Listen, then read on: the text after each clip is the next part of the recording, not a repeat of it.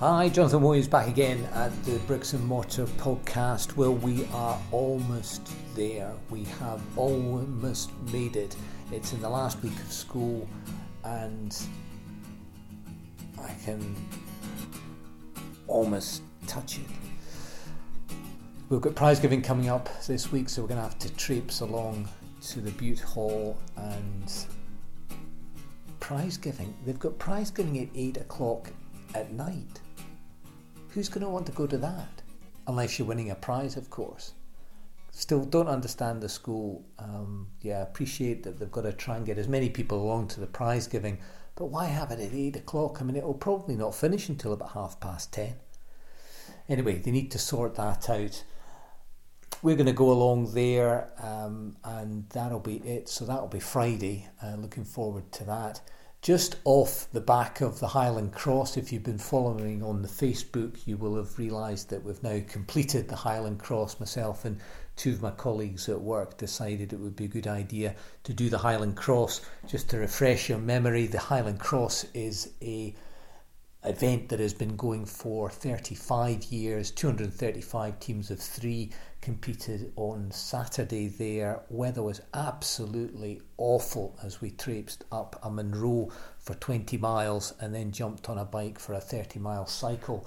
So after 5 hours and 40 minutes, I managed to cross the line absolutely shredded. The I haven't done a 20 mile run now for probably about a year, year and a bit. And I tell you what, once you get past that 13, 14 mile mark, it really becomes a bit of a struggle if you haven't done any training or any decent training. And, and that's really not that I hadn't done much training, it was the fact that I'd had a cold over the last week or so and I just felt that I wasn't up to doing any of the training. But what a great, great event. If you're into your multi sports or any of the endurance stuff, then give it a look out. Uh, the Highland Cross is quite difficult to get into, but I tell you what, the whole community, that's what I love about these races, is that the community of this little village in Beauly come out and hundreds upon hundreds of the, the villagers help and raise money, obviously give their time for free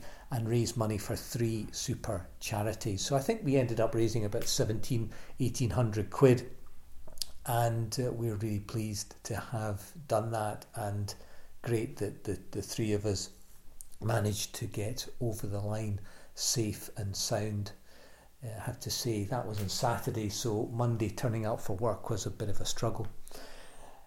We're coming to the year end, um, and the great thing is that we've managed to hit our targets this week. We've got another two weeks to go before the end of the our year end, which is the end of June. So that's great. That's my first full year as a mortgage broker and protection specialist. And I tell you what, having been a solicitor, well, I still am a solicitor, but having gone away, sort of moved away from the, the legal side of things um, to predominantly focus on the mortgage side of things, you know what? I wish I'd done it 10 years ago. Um, just having an absolute ball at work, I have to say. Still doing the legal, still advising people on buying and selling properties with my uh, contract with my consultancy agreement with Lindsay's, but my day to day work is organising the mortgages. I said that I'm still doing the legals, and really what I wanted to talk about this week is gazumping. What is it? When does it happen? And can it happen in Scotland? And certainly I'm going to have a little bit of a, a talk about that and a, a, personal experience that I had about gazumping. We were talking the week before about negotiating, and I've got a bit of a story there about putting an offer in where, in fact, we were successful, but we weren't the highest offer. You might think that that's odd, but it happens surprisingly often where you might be successful but you've not put in the highest offer. I'll tell you a bit about how that happened. And then finally, you know that I'm a mortgage broker. Why should you use a mortgage broker? And I'll give you three reasons probably why people go to mortgage brokers getting a mortgage if you're employed or uh, well if you're employed and you've got a good credit history you could probably end up doing it yourself but there are three kind of classes of individuals who for a mortgage broker they want the mortgage broker to sort everything out. So listen let's kick off with uh, the stories of gazumping and we'll catch you on the other side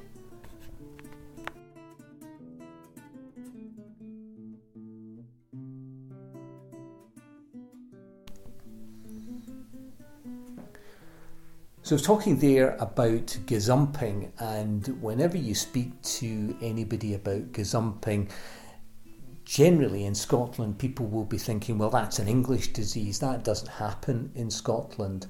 And thankfully, it doesn't happen very often. I think I can probably count on one hand the times that I've been involved in a, a gazumping. Um, but having said that, it happened to me about 10 days ago, and I'll give you a little bit of a background on the story. But before I do, just give you a background as to what gazumping is. Gazumping is where you, as the purchaser, have received a verbal acceptance from the seller. You may even have uh, received a written acceptance. But the bottom line is there is no written contract in place. And what happens is that somebody else comes in, they bid higher than you or give them a better date of entry. In essence, they put a smokescreen up where they disrupt the seller and try and focus the seller to take their offer. So that's what happens. You think you've done the deal, but then the deal just slips through your hand. So let me tell you of the, the story that happened not that long ago. The situation was that we were pretty much the white knight. Property had been on the market for a number of weeks one party had already tried to buy the property and had gone to ground. They couldn't get their mortgage. The seller was up to high dough. My understanding was that the seller had already concluded missives in connection with the, their purchase, so they had to sell the property. They were under pressure to sell the property. And we came along, my client came along, and they weren't developers. They weren't trying to do a deal. They wanted to live in this property. It just so happened that the circumstances were such that they were negotiating and were in a strong position to negotiate. So we got to the stage where there was a lot of toing and froing, and in essence, what we ended up paying was pretty close to what the previous offer was and they'd they'd gone. They'd they weren't coming back. They couldn't buy the property, so we were coming in and stepping into the shoes of the purchaser who couldn't complete. So that was on the Friday. We got the nod on the Friday afternoon. Client was coming in to see me to organise the mortgage on the Monday, and we get the call on Monday morning that somebody has come in and they have sold the property or they have accepted an offer, notwithstanding the fact that our offer had been accepted on the Friday afternoon that said client had made the decision and they wanted to go with this other offer. And the one one of the reasons why they wanted to go with that particular offer was they said that the seller had been spooked the seller had been spooked by the purchaser. And the purchaser had come along and said, they don't have a mortgage in place, they'll have to get a mortgage in place. That could take absolute ages. I'm a cash buyer, I'll buy the property just like that.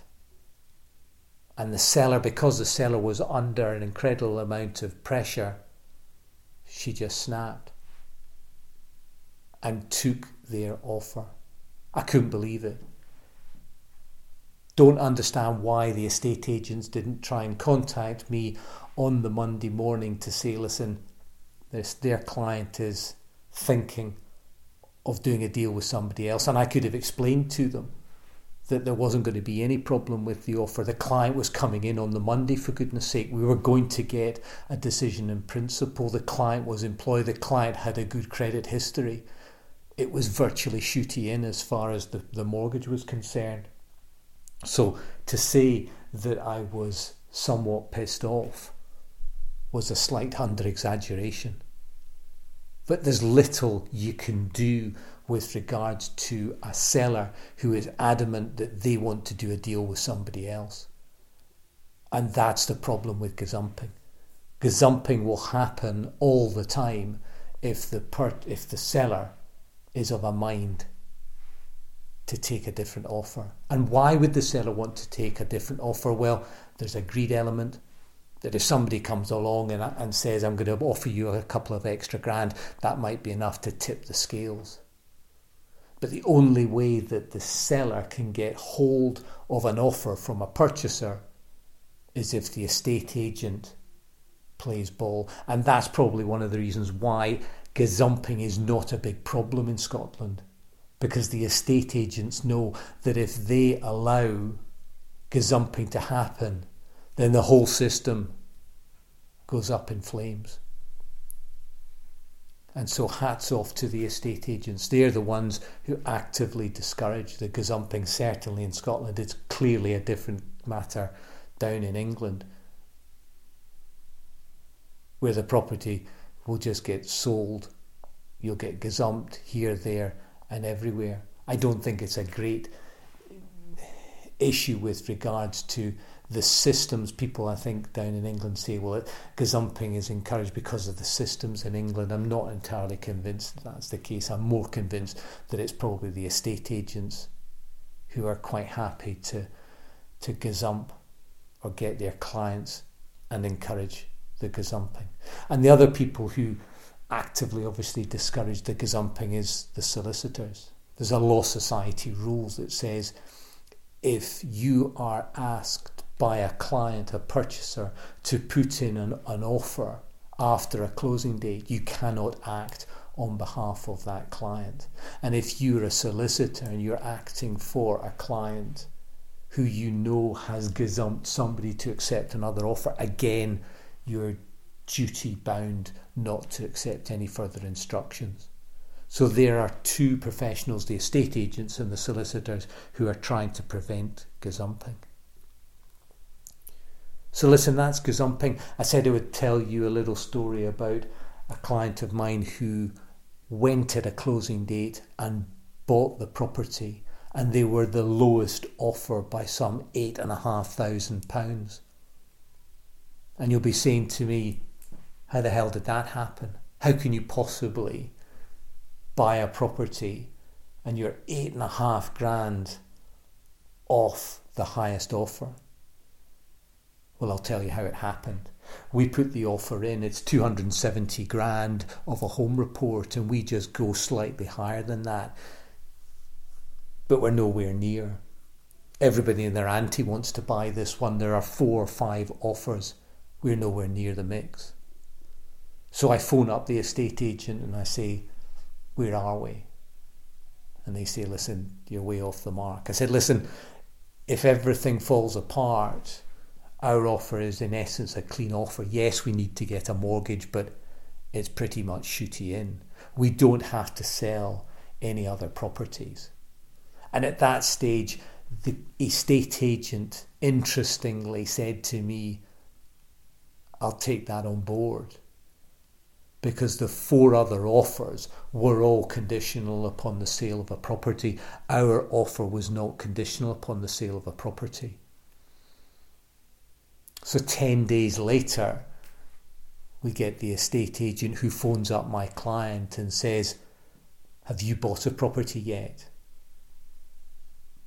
Because their client is struggling to get a response from the successful purchasers. And in essence, what had happened was that the successful purchasers couldn't proceed with the purchase because they hadn't sold the property. Not only had they not sold the property, they hadn't even had their property on the market when they put their offer in. So goodness knows why the estate agents thought it would be a good idea to accept such a conditional offer. And so what happened was that they came back to us. They they allowed the purchasers one last chance offer one last chance, and it became very evident that there was no way that they were going to be able to come to the table and conclude missives. And so the estate agents came back to us and they said, What do you want to pay for the property? And whilst we paid slightly more than we put an offer in originally at the closing date, we were still, we reckoned eight and a half grand off what the successful purchasers originally had offered. So the moral of the story is that an, an unconditional offer, an offer which is not requiring you to sell a property, can sometimes be worth a great deal of money. In this particular instance, it was worth eight and a half thousand pounds. So bear that in mind. Everything is not lost if you're not successful at the closing date. So that's gazumping that's being successful when you don't have the highest offer. Why would you use a broker? Why would you use a mortgage broker? Bottom line is, mortgages aren't as hard to get as some people think. I think that if you're employed and you've got a good level of credit and you can pass muster with regard to the affordability and the, and demonstrate to the lenders that you've got a history of taking credit and paying it back, then it's not that hard. But what happens if you're too busy? What happens if you know what? You can't be asked with all the rigmarole, the form filling. We'll go and see a broker because the broker will have systems set up that can deal with that. What happens if you want to get the best deal? Yes, I understand that there are comparison sites, but will the comparison sites take into account things like arrangement fees, cashbacks?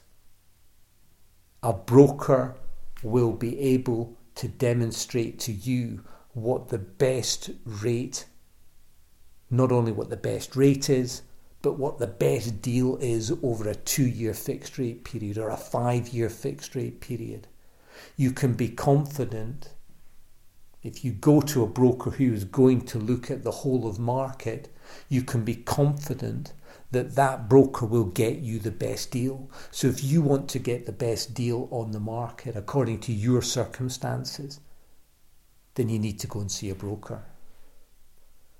And then finally, you've got the last chance saloon brigade. You've got those who have a little bit of a shady history as far as their credit is concerned. Maybe they've not been working for very long. Maybe they're a contractor. Maybe they're a locum doctor. Why would you want to traipse around 136 or so lenders trying to find that needle in a haystack?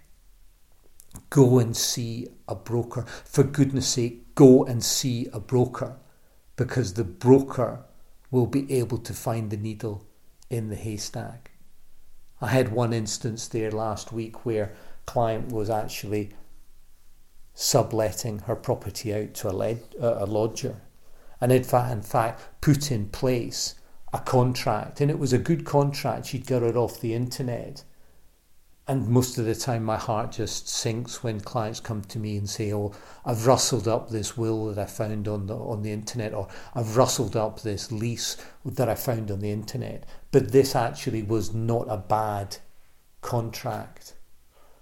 But the fact that she had put it in a contract whilst that was great from her point of view that she put the whole arrangement the arrangement on a on a contractual footing that would scare off a great number of lenders. but we managed to find her a lender and it was pretty quick. If she hadn't used a broker, she could still potentially be floundering about. So that is why you want to use a broker. If you're too busy or you want to get the best rate or you don't fit into the box, then go and see a broker. The broker will help you out. And that's pretty much all I want to say this week as far as the podcast. We've gone and spoken there about gazumping, the lowest offer, and also a broker. I'm going to shoot out here. I've got a little bit more training to do.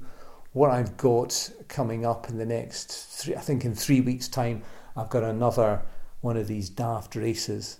It's a half Ironman this time, and it's up at Cairngorm. I think we've got to traipse over two Munros this time. So it'll be a, a swim in a lake, the usual 1.2 mile swim, and then we're hopping on the bike for 57 miles, and then we finish off with a half marathon, which takes us over two Munros. And I think we go to the top of Cairngorm. So um, need to do some serious training over the next three weeks just to make sure that we pull that off.